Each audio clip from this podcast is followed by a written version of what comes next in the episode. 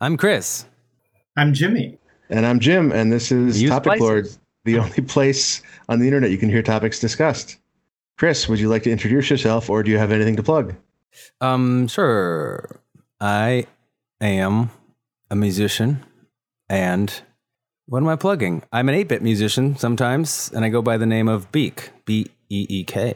And well, I did come out with a um, chip disc, I don't know, a couple months ago, sometime during this pandemshmo, uh, pandemic. Yes, it's called The Lost Backups, like I announced on the last episode, or the one that the episode that I recorded. Uh, and and uh, Jimmy, would you like to introduce yourself, or do you have anything to plug? Hi, my name is Jimmy Rimmer. Uh, I go by the nickname Rimbo sometimes. Uh, I'm going to plug a 21 year old song, and it's currently on Spotify as the 20 year old uh, anniversary edition, which is a lie because it's 21 years old, and I only got it out a few weeks ago. It's K Rad Elite Demo Music. That's Elite 31337. And it actually took third place to one of Chris's songs at SB99. So Oh, wow. over over the many, many years since then, it's the one song I ever wrote that I just can't stop listening to. I love it. I wrote it and I still sometimes can't believe it. There's my plug. You loved it so much, you it's the only song you put on Spotify. It's not the only song. There's one other that's Oh, okay. but it was a collaboration with a friend and he's been uh, taking all the royalties for it, which is fine. It's music business is hard. Musicians deserve royalties. yes. Programmers don't need music royalties. Yeah, all right, we'll put a link to that in the show notes. I just found it. KRAD 3 31337 Demo Music. 20 year anniversary edition. Oh, that's cool. Album art, too. Classic font.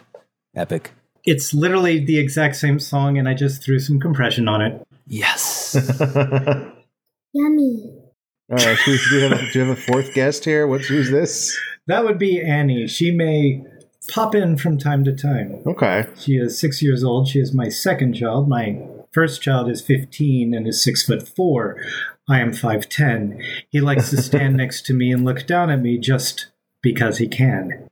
I would do that too if I were six foot four. Comes with Jimmy the can look down at territory. me anytime you like. I appreciate it. Are we ready to start on some topics? Let's start some topics. Dive in. Uh, Chris, your topic is 22 years later. I'm able to answer Rimbo's question he asked me uh, on the way to West Side 98. What is an obispo? Yeah. Um, it means bishop in Spanish. so how did this come up? We were driving through San Luis Obispo on the Right. way from San Diego to wherever it was. Yeah, and it's funny because that was the first time I've ever taken a trip like that far and just like and it, to NorCal, and I'm from, born and raised San Diego, so it's crazy because I ended up going to UC Santa Barbara to, for my you know for call for my bachelor's, and um, I became very familiar with like those rolling golden hills in the 101 because my wife is from like North Bay area, so Marin County. So we would make that drive a bunch, like just driving up and down the coast of California. I became super familiar with like that area. And but back then on that drive, and I remember we were going through San Luis Obispo, and I just remember Jimmy being like, "What is an obispo?" And I was just like, "Oh damn."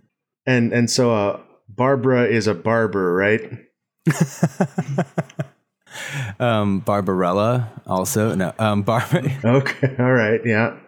it's actually a, like a patron And saint of arms. Saint Faye. Saint Fe.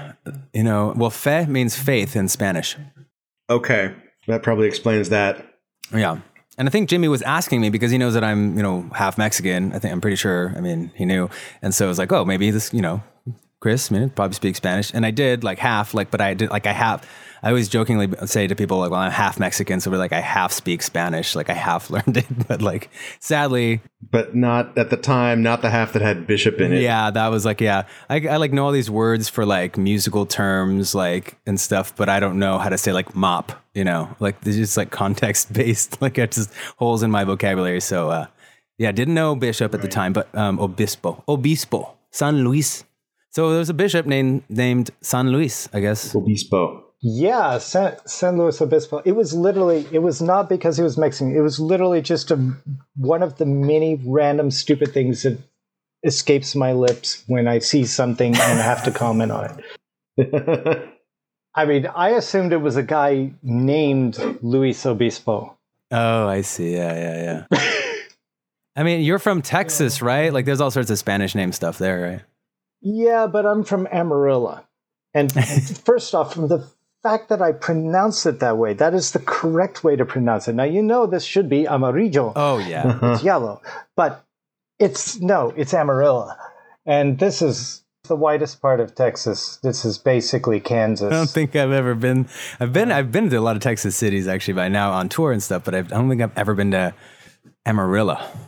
Ain't missing much. So if you're in a diner in Amarillo and you say the word Amarillo, does like th- is there like a record scratch and everybody goes quiet? Yeah, Like Frisco or pretty sure. Yeah. Suddenly everybody starts looking at you and there's this uncomfortable silence and you start thinking, uh, maybe you should pay the check, get out of here. no, actually Amarillo's a very, very friendly town. I, Uh, Guys, I was I was just talking about the color yellow. It's nothing to do with you. It's, a, it's an important color, yellow is. Without it, we would we have Big Bird? What color would Big Bird be? Blue?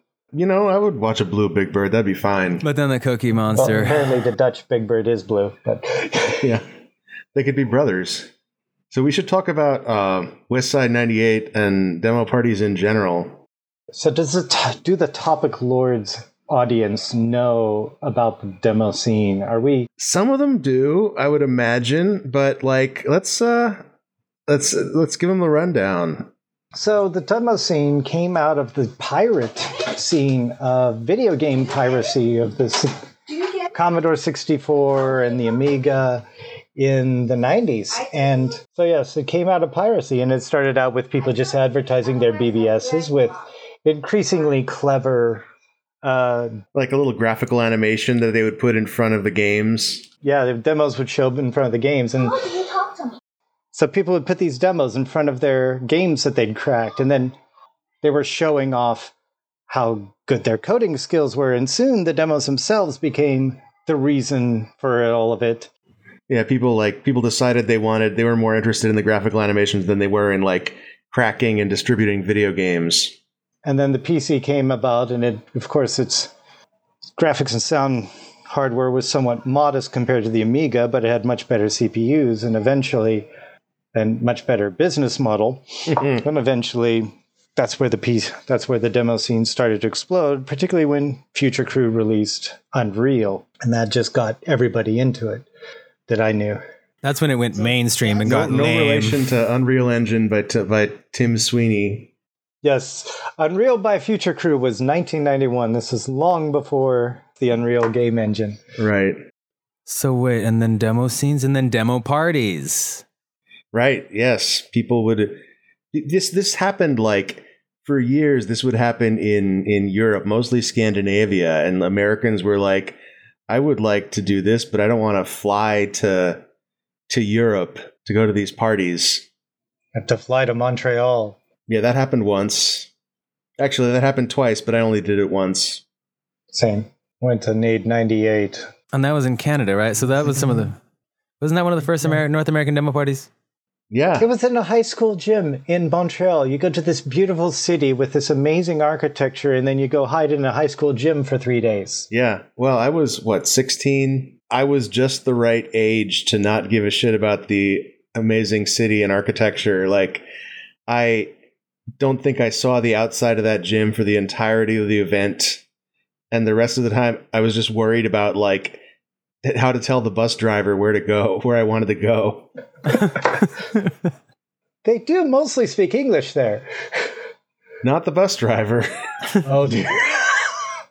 but he could read a map. Um, West Side was one of a series of demo parties that was basically held at somebody's house in California, and those were like very small events where all the locals would come around. It was a lot like a BBS meetup, honestly. Should have called it like a demo hangout, Yeah. not really a demo party.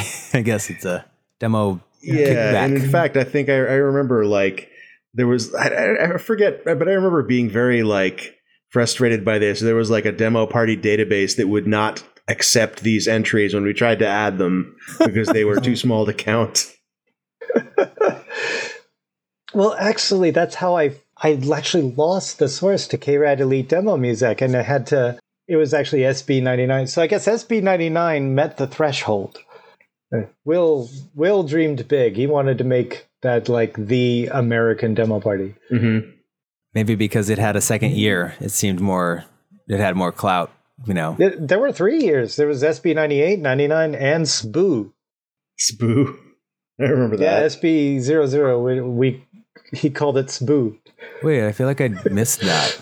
I think I don't were think you missed any of them. You were literally right down the street. I think it was 97, 98, 99, and then the last one ended up not happening because he tried to book the venue and it was already booked or something like that. Okay, maybe that. Speaking of Will, he's uh, married, living. I think it's up in your area, Chris. He's from Novato, which is where my wife is from.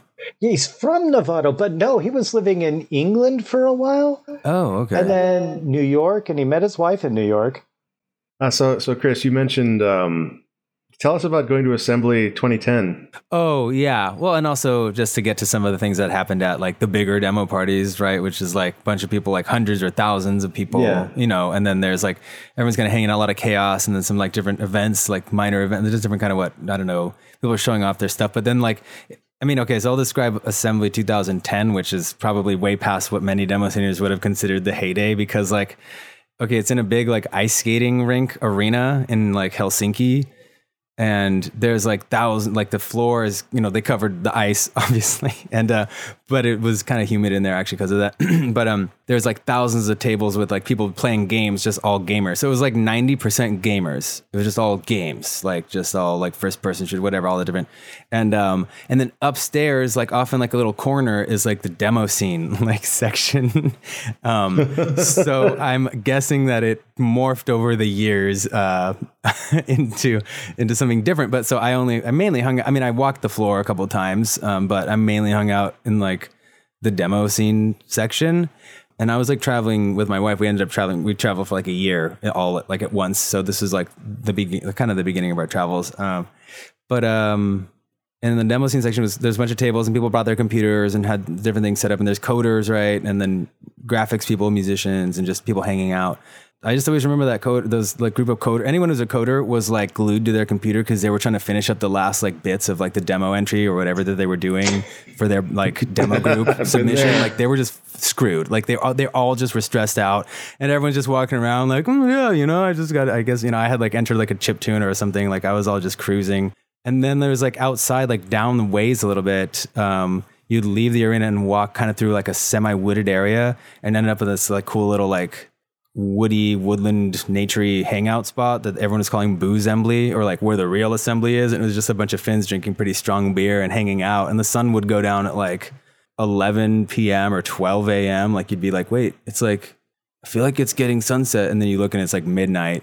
Because it was in the summer, yeah. Yeah, and everyone was just hanging out over there, and then yeah, eventually it all kind of leads up to the apex, which is like showing all the entries. So there's like you know music entries where you just listen to all the songs that are, are in different categories, like eight bit chip tunes and 32 bit, and just open and you know open ended, no restrictions, and mod XM IT entries and a couple categories, and then you know the intros and you know 8K, 4K, 256 byte, blah blah blah, all the different categories of the sizes of the intros, and then you had the bigger demos and.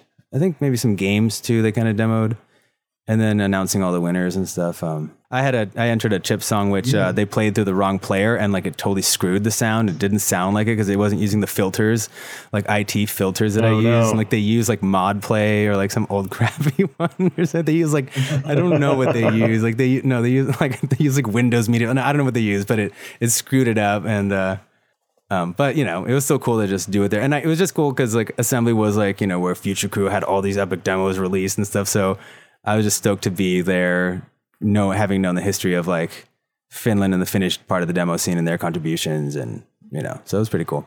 Hey, there's a question, Chris. For your chiptunes, are you still using Impulse Tracker? Are you using like Impulse Tracker in a DOS box? Are you using Schism Tracker? Are you like I use using Schism, Pro Tools um, and or I use it on a What are PC. But now I recently um, figured out like that I can just plug because I mainly use Mac, and so I just figured out that I can plug in my old like PC keyboard into my Mac, and like, and then if I use Schism Tracker, like all the Yeah. keys work perfectly. So pretty awesome.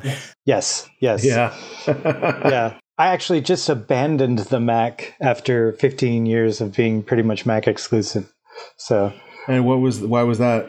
uh, because well, I'm a laptop user primarily, and for the past five or six years, I just I, I've been using the same laptop since 2014, and um, looking at all the new MacBook Pros coming out, I I just didn't like them. I hate the I hated the keyboards.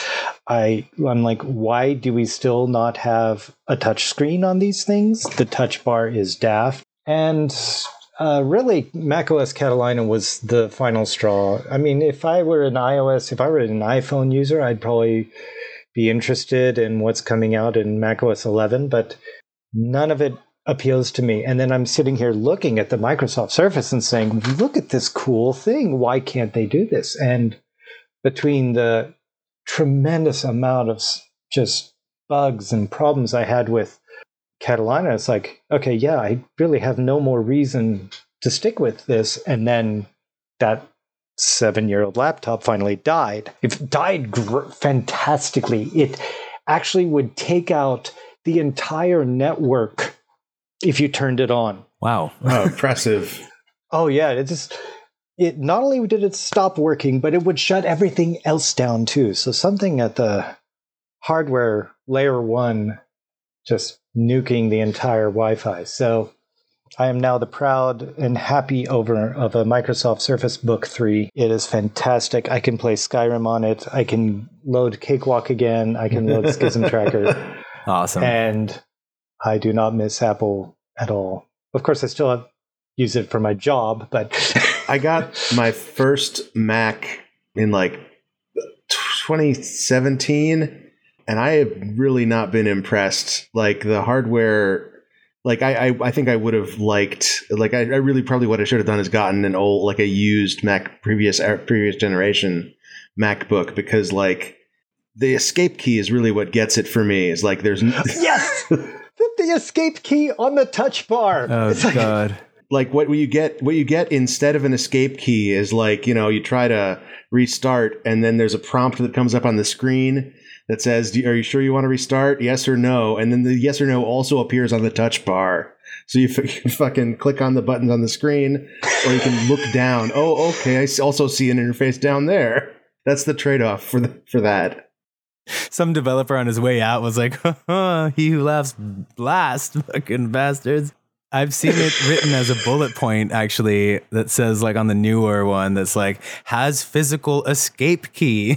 so, hey not a feature you wouldn't think you'd be seeing in 2020 like that you know if you like were fast forwarding and seeing in the future in like 98 and you saw that I think you would just shudder and The other thing that actually is WSL, Windows Services for Linux, which literally you can install Linux and run Linux on top of Windows. Like not in a VM, not like dual boot, but literally you can download Ubuntu 2.20.04 as an app and launch it under Windows. And it's seamless and so far, from what I can tell, darn near flaw- flawless. that seems pretty good So for the nerd, for my nerd side, my Unix geek side, it's totally right in there. yeah yeah uh, uh so that's uh that's what's an obispo That's what's an Obispo Plus. Uh, would you like to talk about the next topic? I want to talk about why Starflight is the greatest PC game ever made. Uh, Tell us about Starflight. So, set your Wayback sh- Machine to 1986. I don't know if you guys were even born then. Okay, you were born. Um, 1986. This. So first off, if you, you did not buy a PC for games in 1986, and you know you were either on an Apple, a Commodore, or a Nintendo. This was the NES time. So, and Starflight came out as a PC exclusive. So right out of the bat, we were doing something weird. Number f- number one, it used the multicolor 16 color CGA mode. Now CGA out of the box gave you two modes. You could either do black, white, cyan, and magenta, or black, yellow, green, and red. Oh, I shudder to um, to remember. Oh, we're seeing nostalgia for that now. There are indie games using that palette these days. Right. But check this out. If you had the composite conductor with it and Right. halved your resolution, you could get you could get 16 colors at a time. In fact, you could get as many as 64 colors at a time if you were smart about it. And it used that multicolor mode, which meant when I tried to run it on my VGA box, I actually had there had, there was an EA patch where you had to go in and hack the dot .com file, the, the actual bootable executable, and change it so that it would work with an EGA or better adapter Right. with the crappy four color mode. But yeah, so right out of the bat, we're talking about some serious hacking. Number two, the entire thing fit on a single two sided 360K floppy disk. And yet, inside this, it had an entire half a galaxy. And Right, the way right. they did this was all they stored was an algorithm to generate the entire galaxy and a single seed. And then when you installed it to your hard drive, it ran the algorithm, generated the universe. But this meant you had to keep your install disk because if you ever messed up and wanted to start over, you literally had to reinstall from the original floppies to begin with Oh, interesting. and it was a pretty you know right out of the gate we were you know i was sold on this game because it's a go out explore conquer see the world train your crew star trek. This is hard science fiction. These guys really knew their science.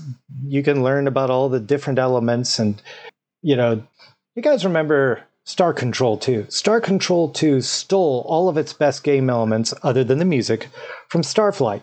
Yeah. No, I loved Star Control too. So I uh I imagine eh, like I imagine going back to Starflight and thinking like, "Oh yeah, this is like Star Control 2 but worse."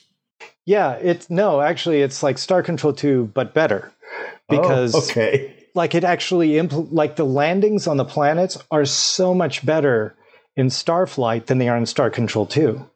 Okay, the ship to ship combat was better in Star Control 2 because it was Ford and Reiche's wonderful little Archon game engine for that. So, all of this to start out with, you know, is this is a seminal game on the IBM PC. This basically showed how to do a space RPG.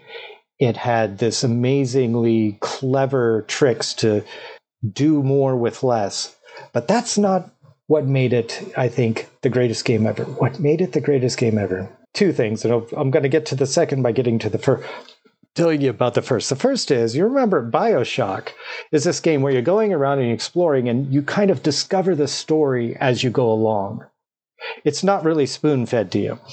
Mhm. You just kind of find pieces. You find a recording of somebody saying something, and over on another level, you'll find another recording of somebody referencing that other person and talking about them. And you see this history of the world. Starflight did that, and it did that before I think any other game did that, where you're going through the galaxy, building up your ship, getting going around, talking to the other alien races, and you're finding bits of the story as you go along. And what you're finding out, you're finding out that you're the last, the, the only surviving colony that survived escaping a dying Earth. And what you find out is that pretty much every planet with life, core of the galaxy working its way out, is dead. And that line marking the d- dying planets is moving. You're on a timeline in this game. It's a pretty long timeline. You don't, you don't have to rush, but there's a timeline whatever is wiping everything out is going to wipe everything out. So you're playing this game, and every time you and you're going around and you're landing on planets, and if you land on planets and find the ancients, that's great because you find the ancients, and there's 20 units of fuel there. It's like, oh yeah, I got 20 units of fuel because I found the ancients, and that's a lot of fuel. That can get you from one star to three stars over. That that'll get you get you flying for a while. Now here's where the cool thing comes. This is all pretty standard gameplay. Build a ship, build a crew, get flying, keep going.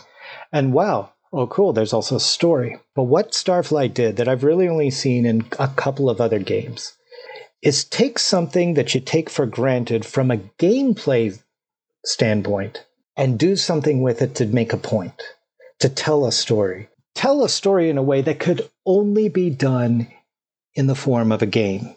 Turns out the reason everything is blowing up is because the ancients are blowing everything up. And the reason they're blowing everything up is self defense. And the reason that self defense is they're being used as fuel, guys. When you go to those ancient temples and you find 20 units of fuel, that's 20 life forms. Oh. And it's positively mind blowing. And then it's got that same sort of moral quandary after you find this out, where in order to save your species, you still have to burn more of the ancients, murder and slaughter more of the ancients as fuel to go blow up this thing, this doomsday device that they're destroying all life in the galaxy with. But on the other hand, you you can understand why they're doing it. So there's this sort of it puts you in this moral position. And when that reveal hits you and you suddenly realize that you have been complicit in the crime the entire game long, it hits you in a way that I've never really been hit in a book or a movie. The closest I've ever gotten outside of games was uh, Shadow over Innsmouth, a horror story by um, oh, what's his name? You know, the guy, the Cthulhu mythos. Lovecraft. Lovecraft, yeah. A Shadow over Innsmouth by Lovecraft. You're with him all the way, and then he just hits you with this bam at the very end. It's a great story if you ever have a chance. It's one of the few actually good horror stories I've ever read. Legitimately freaky. And uh, that's the way Starflight is when you find out, oh my God, I've been slaughtering these guys this whole time. So that was powerful as a storytelling thing. So, on top of the fact that this was highly rated, a fun game even today to play, on top of the fact that they had this brilliant technology, on top of the fact that this was influential to all to future game design, there's this story that here we are, um, 25 years later, 30 years. How how long was 1986 ago? Uh, 34 years. Yeah, 34 years. Me, man. So, diegetically, do the ancients like look like fuel canisters? Like what what's happening there? They look like crystals. Okay, all right. Okay, that makes sense. Yeah, hard sci-fi where an alien race doesn't necessarily look like what you would consider a life form. Right, right. That's neat. That's a that's a neat turn, especially in yeah 1986. That's uh, that's cool. And there's there's many games today that still haven't picked up that ball and run with it yet. Yeah, yeah, it's it's uh, it's definitely the exception that a game will do something interesting with with that idea, with that sort of idea. So I um worked briefly on a Starflight sequel. I was working. I, I did contract work at um, HumaNature Studios, which was trying to ship the latest Toe, ToeJam and Earl game at the time, and I worked for about a month, I think, on a prototype of a Starflight sequel that ended up being used to make the trailer for a crowdfunding campaign. And that that that sort of project is really luxurious in that you don't really have to worry about bug fixes. Like if something breaks, you just they just they'll just run it again and use the footage where it doesn't break. Wow. Sounds fun. Forg- a forgiving process. Yeah, exactly. And when the campaign started, I tweeted about it saying like, "Hey, I worked on the prototype for this that's shown in the trailer." And I got like two retweets. I knew like, "Holy shit, this project is doomed." I'm sure there's an audience for it, but they're not the audience that's paying attention to video game marketing. Like, Jimmy, did you know about this campaign? I did not know about this campaign. No.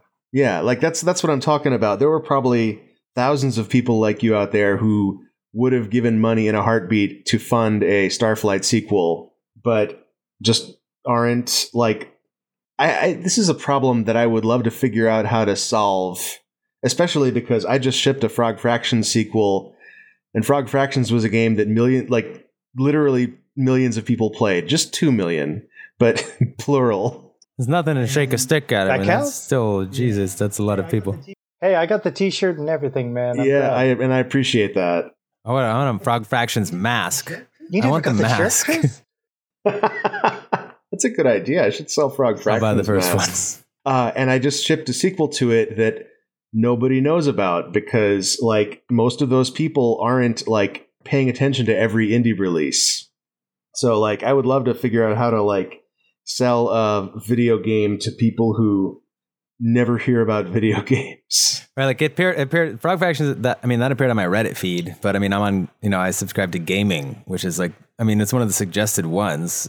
I guess, yeah. How to be so, um, you know, people's attention s- smaller than ever, shorter than ever, and split up, and so uh, it's in you know highly contested bids or you know in sort of.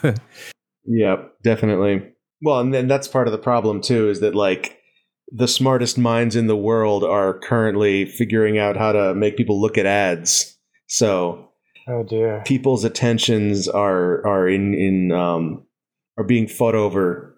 So like little old me here where I'm trying to like get out the word with a word of mouth campaign like it's hopeless. Oh, I was just saying, I was just trying to look up these uh, older games because I hadn't heard of that one because that was a little bit before my time. But I was trying to think of this other space game that was like an edutainment game from the 90s and you could like I remember like learning about all the different like random bot like Ceres like which is like a you know minor like planetoid that's in our like asteroid belt which there was a, just a story about because it like has an ocean apparently and it's like an asteroid which is crazy No neat. but there was some some game like my mom got me these edutainment games. Like I remember like um I got I had Where in the World Carmen Sandiego. I had Mavis Beacon teaches typing, which like I loved, and like I like kick ass at typing because but like I was all into that stuff. But there was some space one, and I just found out that there's a Reddit, there's a subreddit uh, called Tip of My Joystick. Have you have you heard of that? it's, it's very forward of you. It's just like, what was that game called again? So go to tip of my joystick, and I guess you can like have people help you remember like some long lost game. It's like you so I don't know. Maybe I'm gonna try to put that in and see if someone can figure out what this edutainment space game is. Yeah, now I want to know. But yeah, I guess like yeah, I'm I'm curious. I, we should do it right now and hope somebody replies before we we finish recording. okay. Title: Hey guys, I'm on a podcast, and and we're trying to find the name of a game that I played. That's old, old. Okay, yeah, nineties DOS. Yes, this is. We'll get an answer here. Yeah, let's, let's we'll get to we'll get to the bottom of this. Yeah, by the end of the, uh, we'll go to a couple topics and we'll check back. You know, The answer is dick butt. oh, they named a meme after that space game. Uh, are we ready for another topic? yes. Let's do another topic. Drums that you play standing up. Yes. That, so my topic is drums that you play standing up and double sided drums. I don't remember how I came across this, but I remember at some point discovering that uh, the Jane's Addiction drummer uses an extremely minimalist drum kit, basically just a snare drum and a hi hat. And I just thought that was super interesting, and I, I ended up researching like uh, cocktail Uh, not e- cocktail drums. Not even a bass drum? Yeah, didn't have, he doesn't have. He, I, if I, unless I'm I'm going to look this up now just to make sure I'm not misremembering. Okay, I'm glad you made me look this up because I'm thinking of the Violent Femmes, That sounds right. and that that drummer. I don't know about Jane's Addiction. Who knows what kind of drums they have? Uh, the Violent Femmes have um, a snare drum and a tranceaphone, apparently, which is, uh, according to Wikipedia, a bu- metal bushel basket inverted over a tom. I'm looking at a picture of it here, and that is weird looking. Yep. I'm trying to remember which band I saw that had tom, a tom kit that was so high that he had to like jump up to hit the tom, or like it was some crazy. was that Blue Man Group? Was that like just a? You're you're looking at an acrobatics show that's that's very good. It's like Genesis. Damn it, I can't find it. Right, right. Uh, and I was looking at like cocktail kits, which often have um, a drum that's kind of like a big cylinder with um, a bass drum head underneath and a pedal that like raises up to to hit it. Um, and then on top is a uh, a snare drum, a, a snare drum head on the other side of the cylinder, and they both use the same resonation chamber, which it never really occurred to me that like that that would be possible that, that it's really the head of the drum that kind of determines the frequency of the sounds Jim just auxiliarily, or uh, wait, is that the word? Aux- auxiliarily? oh man okay this is now the podcast is about how to figure out how to pronounce auxiliarily. auxiliarily just um tangentially? Can we can i sidestep the you just reminded me because i'm like uh soundproofing a shed right now and i learned that to do that you have to decrease the resonance of the walls. The walls of any room are like drum heads and will resonate at usually bass frequencies but then as we all know if we well as well as musicians tend to know about overtones and harmonics you know these kinds of things um, that drums will i mean any kind of resonating surface is also probably going to be resonating at like higher frequencies you, know, you can go in the shower and you know like sing and find that note that's like louder than all the others and then like sing it an octave higher and that's louder than the some note and stuff like that. So uh, it's Yeah. it's, the struggle is real with the walls and the soundproofing well when it comes to bass frequencies particularly So, did you measure the resonant frequency of the shed walls? I did not calculate this, but see, what I'm doing is adding like 2,500 pounds of mass to the shed via double layers of like 5 eighths sheetrock drywall. So each layer, each four by Yeah. eight piece is like 70 pounds times two. So it's like, it's a game of adding mass and then also some other tricks there. You're adding mass, but then you're also putting stuff that converts sound pressure waves into into heat and dissipating. Yeah. So it's Yeah, yeah. Yeah, soundproofing is a huge um, difficult process and I think there's a lot of confusion. Maybe we can clear this up for some of our listeners. Uh, those little foam pads that you attach to walls don't do shit for soundproofing. No, and they don't even really do that much for. See now, if yeah, they don't really do much for like, but they could for treatment. But that's interesting too because you have to treat like a lot of times those can be. You can think of those as an EQ for your room, right? Like mm, Oh, sure. you can yeah. attenuate frequencies. You can you those different things have different properties. And it's funny because people don't think of the different properties. They do, oh, put some egg crates on your walls and put some like all sorts like. But it's like, what are the properties? Did you like measure what the frequency response is of these egg crates? You know, like what frequencies do they attenuate? you know, they might not do. You know, and so like yeah, those foam things. But yeah, you're right. So the general two different. There's two different things, right? Treating what's inside your room, like when you speak or when you clap, right? It's bouncing around your room, and like how to reduce that bounce is usually the pro- what you're trying to solve there. But that has nothing to do with preventing your voice or your music or your saxophone, in my case, from leaving that room and pissing off who's ever on the other side of that wall. Neither does it have anything to do with preventing that someone who's outside of you and you know outside of that wall that sound coming in so putting squares on your walls does nothing for for that but it will help the room sound different which may be a better different or it might be a worse different it just depends Yeah, yeah. But this this is a super widespread misconception. Like if you look at um the movie, for example, Tinker Tailor Soldier Spy, a lot of that movie is set in this really striking looking bright orange room where the the entire all walls are covered with this basically like orange egg crates effectively. ah Um, and, and that's what that's supposed to tell the listener is that this is an extremely secure room where no sound will leave. right right right That, that what that sort of uh, material on the wall does is it um, reduces the reverberations. So like they're going to have a very uh, clean sound, uh, but it's not going to affect like what sound leaves the room. right But I actually didn't understand that movie, so like maybe it was really important that they get a really clean recording inside the room. Like maybe they were trying to disguise the shape of the room for anybody listening to the recording later. Yeah. Well, it's crazy. I tripped out. Like I went into the shed after I put up all this um, insulation and it's this stuff called rock Rockwool and it like totally deadens. Like if you walk up to your wall and speak, and I did this on I did this on my Instagram to demo, but if you walk right up to your wall and speak, you're gonna hear a certain sound, right? But if you walk up to a pillow and speak or into a blanket, you'll hear a different sound, right? Um, but when you walk into this room and you walk up to the wall, well, the uh, open, you know, unfinished wall, which just has insulation on it in between the studs, and you speak, it sounds like you've plugged your ears. Like it sounds like what you would hear if you Oh, put something in your ears. So it's like it's actually kind of off-putting and kind of disorienting.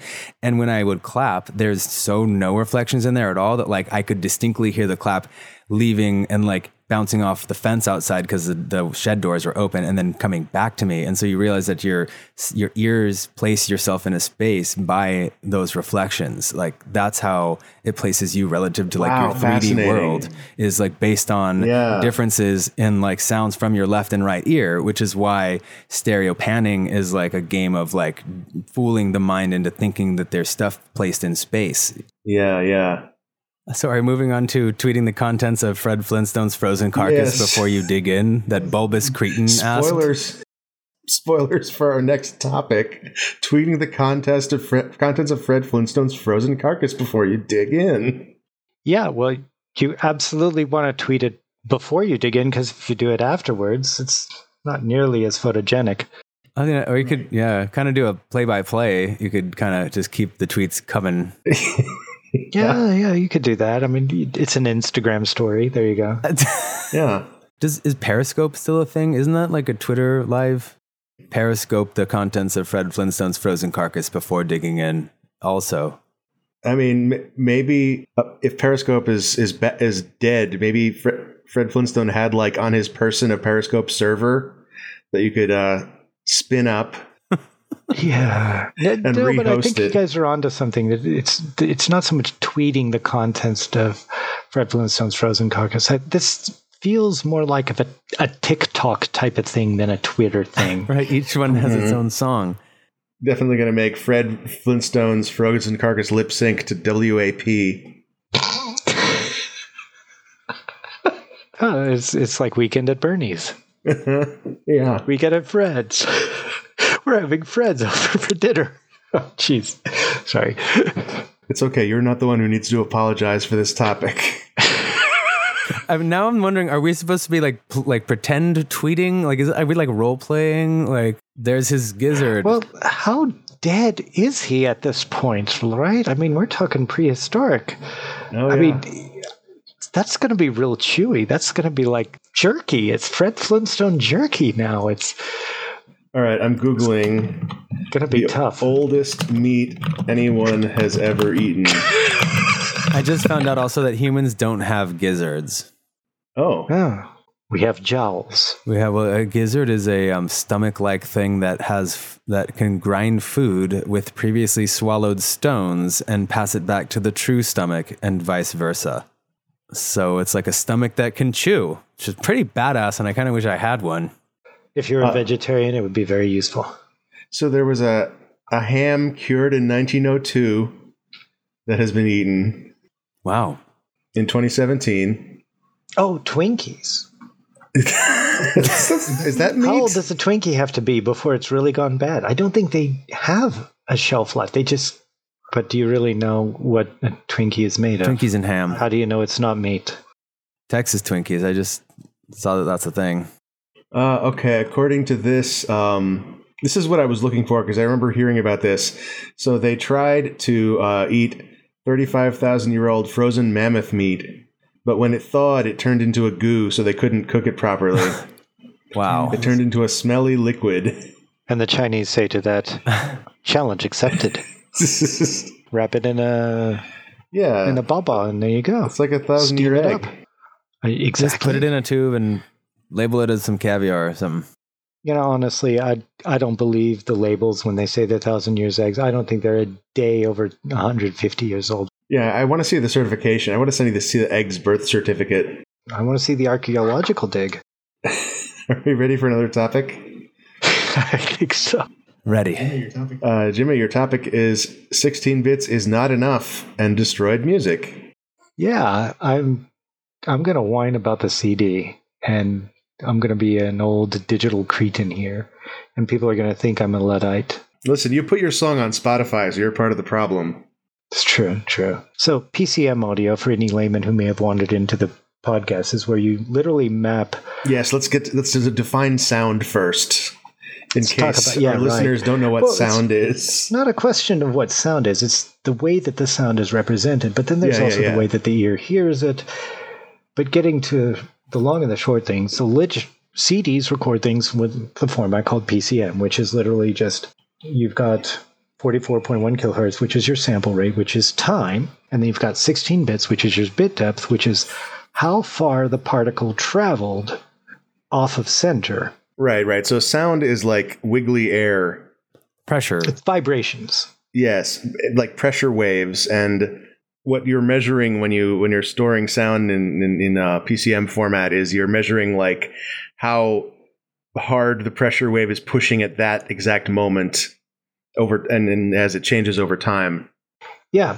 So what I'm really going to say here is not 16 bits is not enough in destroyed music. I'm going to say 16 bits is not enough in destroyed my two favorite kinds of music, which are classical and metal. Oh, interesting. And, and the basic problem is digital audio, noise in digital audio is represented, it's a function of the waveform. So noise, if you're listening to like a tape, it's this hiss and wow and flutter. There's a shh on the tape that you while you're listening to your favorite song. Hiss on a CD, it's not a hiss. There's almost no hiss, but there's noise that's quantization noise, which is comes from you're putting that point on a 16-bit axis. It's not exactly where the point actually was. And what happens is if you have a very quiet area, something that's really quiet, then you actually have fewer bits to represent it in. Yes. Oh. So it's actually going to be noisier. Yeah, Th- this is um, So we're talking about like classical music has a classical music has a huge dynamic range. Yeah. And the other issue is that the more high frequency things you have at the same time.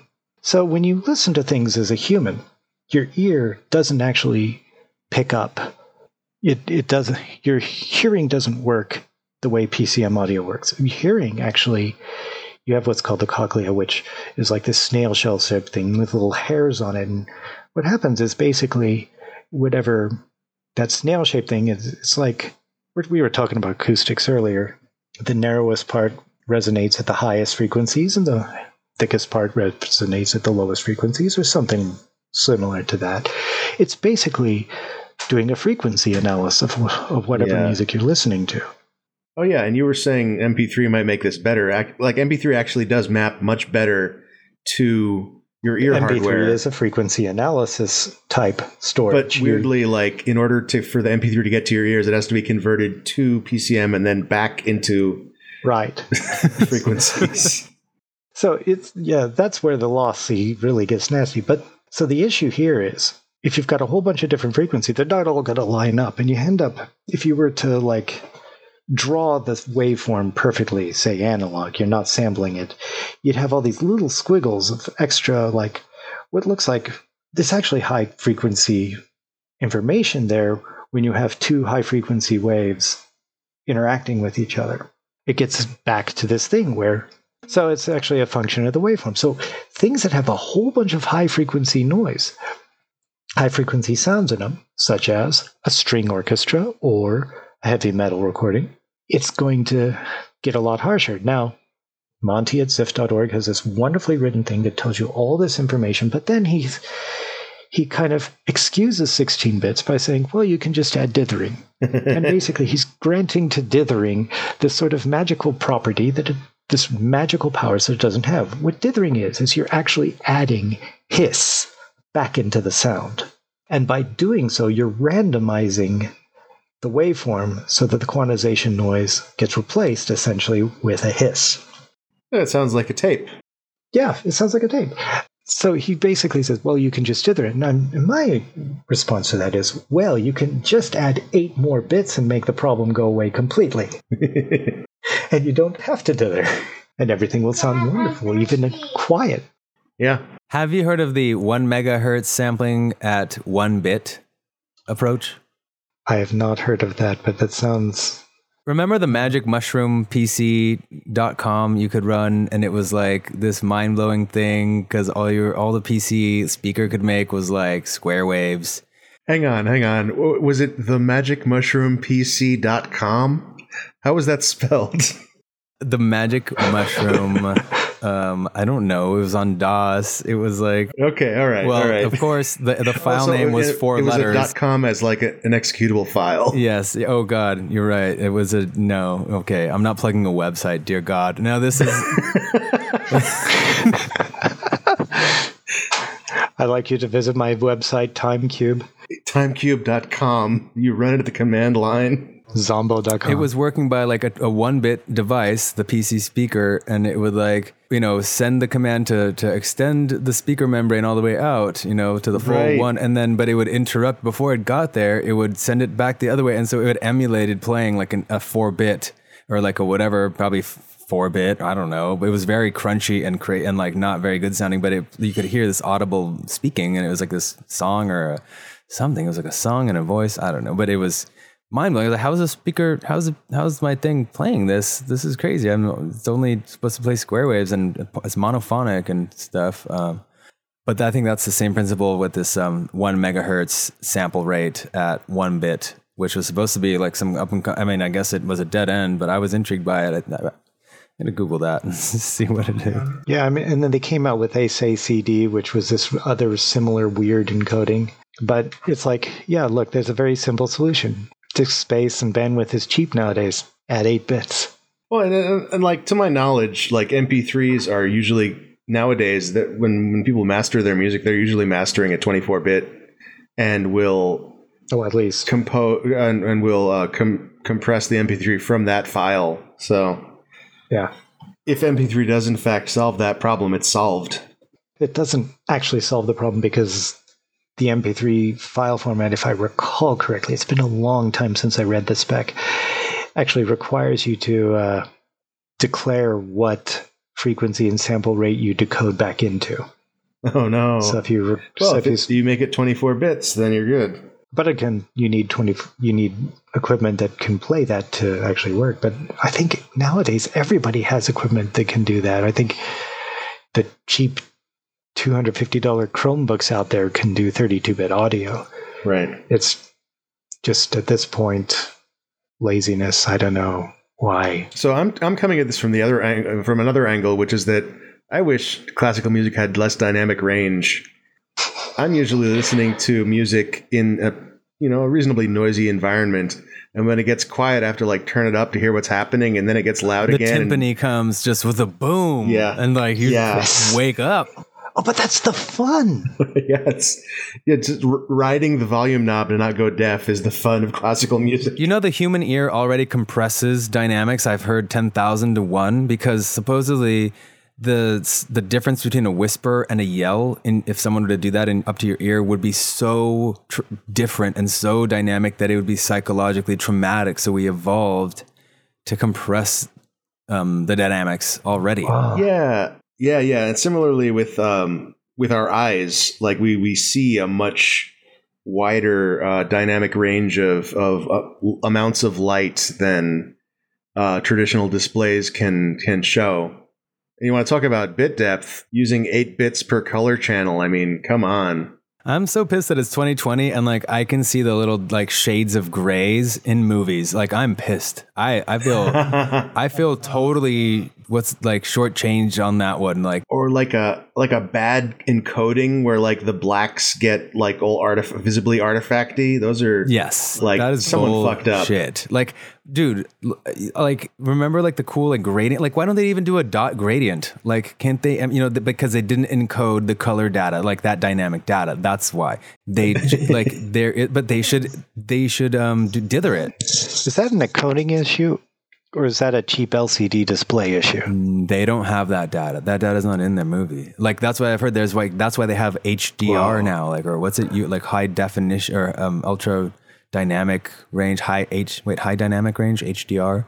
So they're trying to get more out of each, like more color in there. And I think what they did is that they had so much bits to work with, and I think they just skewed everything, all the colors into stuff that's more commonly like what takes up most of what you're seeing. You know, like brighter colors, in other words, and sacrificed like the darker negative spaces, basically. I'm guessing. That's my theory. and I think it's both. yeah, that makes But- sense. And the funny thing is, it sounds like these are two separate topics, but it's really kind of the same thing. Yeah. It's dynamic. Yeah, it's still dynamics. And Yeah. like when you're down low, when you're down in that little silent moment, that soft spot, that like, or that negative space, you know, maintaining that, like save that, preserve that.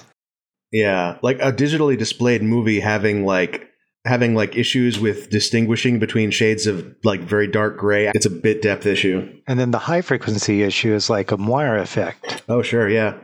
And then there's oversampling, which I found out I've learned more about um, when it comes to VSTs and plugins on audio processing that emulate distortion, because they it's it's like adding headroom, like bit depth. They're not, I guess, no, or like it's like adding sample rate headroom. So like when you crunch the numbers at a much higher sampling rate, you know, you crunch the numbers as if it was you run the algorithm for the distortion as if it was 190 kilohertz or like I don't know, much higher than 44 kilohertz. It's multiplied out, and then that's that's called oversampling, so that you use that amount of kind of fidelity to process it, and then you render that back out to 44 one.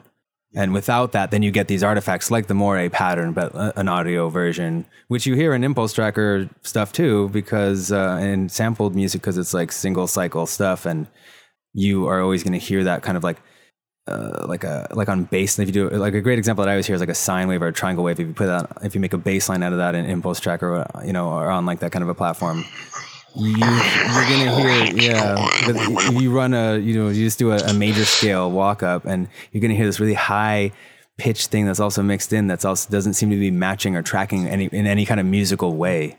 like Yeah. Sounds like kind of uh, like breaking glass or something. Or actually, uh, my old Ensoniq synth on high notes, you'll hear this. That's if, di- if yeah if dithering is off and oversampling is off or whatever too particularly. But then again, like I like to turn that off because I like the way all the other stuff sounds. like so it's like yeah. yeah Yeah, yeah. It's actually kind of because I was doing the uh, tracking back in the 90s and we had only, you know, sometimes only 22 kilohertz full mixing playback. And so you absolutely could hear those artifacts. And now that I'm older and I'm listening to, you know, a CD, it's like, oh, I hear those artifacts again, one octave higher. Because we've just gone from 22 kilohertz to 44 kilohertz. It's just, it's just one octave up. It's the same sound. So I know what to hear. So when I hear it, it drives me and now nuts. that artifacting you can buy in a VST and apply that to to your track, so you can, you can make it sound like it's coming from a '90s era like sampling machine and shit. It's awesome. I wouldn't put it on your master channel though. All right, we better shut this thing down, guys, in case uh, Jimmy's daughter needs another glass of water. yeah, she's definitely not happy about this situation. yeah. I guess next time we'll have to get to why people say ah after taking a drink and I think we can cover Well, that. yeah, we'll get to that in future episodes. All right, um, Chris, if this is something that you want, where can people find you, where can people find you on the internet? Um, you can find me on um, uh, Twitter, and I go by Chris Del Camino. It's like El Camino, but it's Del like Del Taco. That's my line. But um, and you can find my music as Beak B E E K. Just search for Beak chip tunes, and you'll just go buck wild, fam. Yep, all over YouTube. Uh, Jimmy, if this is something that you want, where can people find you on the internet?